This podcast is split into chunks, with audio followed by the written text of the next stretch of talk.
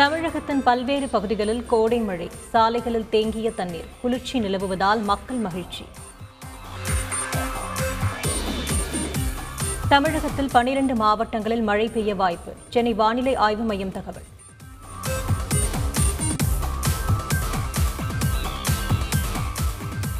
நாங்கள் ஏற்றும் தீர்மானத்தை ஏற்காத போது ஆளுநரை ஏன் ஏற்க வேண்டும்? இந்து சமய அறநிலைத்துறை அமைச்சர் சேகர் பாபு பேச்சு.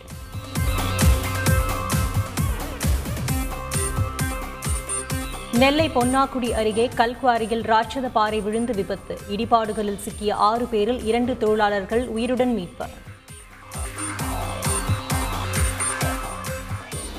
மக்களை பாதிக்காத பேருந்து கட்டண உயர்வு என்பது திமுகவின் அண்டப்புழுகு அதிமுக ஒருங்கிணைப்பாளர் ஓ பன்னீர்செல்வம் விமர்சனம்.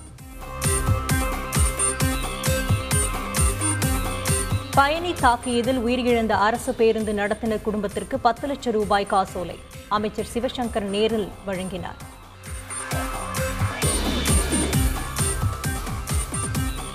உதயநிதி ஸ்டாலின் விரைவில் அமைச்சராக வருவார். முதல்வர் ஸ்டாலின் விரைவில் அறிவிப்பார் என்று அமைச்சர் மெய்யநாதன் தகவல்.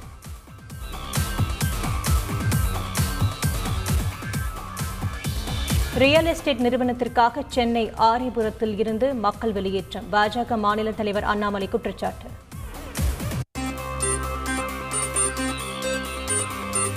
ராஜீவ்காந்தி கொலை வழக்கில் தண்டனை அனுபவித்து வரும் முருகனை பரோலில் விடுவிக்க கோரிக்கை. சிறை கைதிகள் உரிமை மையம் முதலமைச்சர் ஸ்டாலினுக்கு கடிதம்.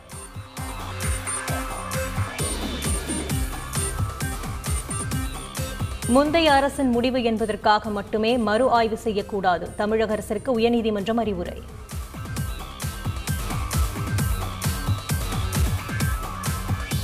கிருஷ்ணகிரி மாவட்டம் கேஆர்பி அணைக்கு நீர்வரத்து அதிகரிப்பு. தென்பெண்ணை ஆற்று கரையோர மக்களுக்கு வெள்ள அபாய எச்சரிக்கை.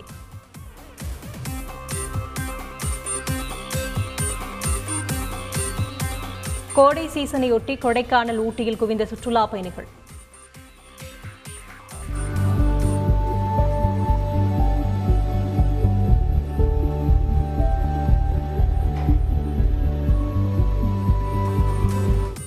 மலர் அலங்காரங்களைக் கண்டு ரசிப்பு.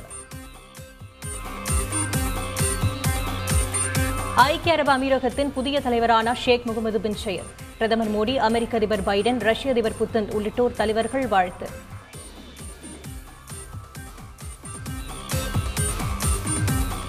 வரும் இரண்டாயிரத்தி இருபத்தி மூன்றாம் ஆண்டு காஷ்மீர் முதல் கன்னியாகுமரி வரை ராகுல் காந்தி பாத யாத்திரை செல்கிறார். இரண்டாயிரத்தி இருபத்தி நான்காம் ஆண்டு நாடாளுமன்ற தேர்தலை ஒட்டி மக்களின் ஆதரவை திரட்ட முடிவு. பஞ்சாப் மாநிலம் அமிர்தசரஸ் அரசு மருத்துவமனை கட்டிடத்தில் தீ விபத்து. டிரான்ஸ்பார்மில் இருந்து தீப்பிடித்ததாக தகவல்.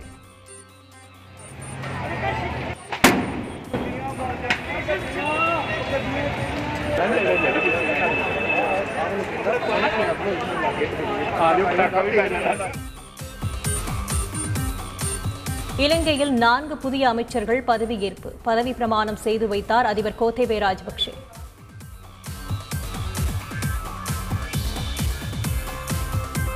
இலங்கை பிரதமர் ரணில் விக்ரமசிங்கேவிற்கு எதிர்க்கட்சித் தலைவர் சஜித் பிரேமதேசா கடிதம்.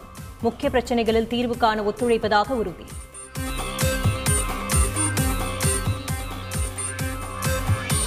ஐபிஎல் லீக் அறுபத்தி ஓராவது போட்டியில் கொல்கத்தா வெற்றி. ஹைதராபாத்தை ஐம்பத்து நான்கு ரன்கள் வித்தியாசத்தில் வீழ்த்தியது.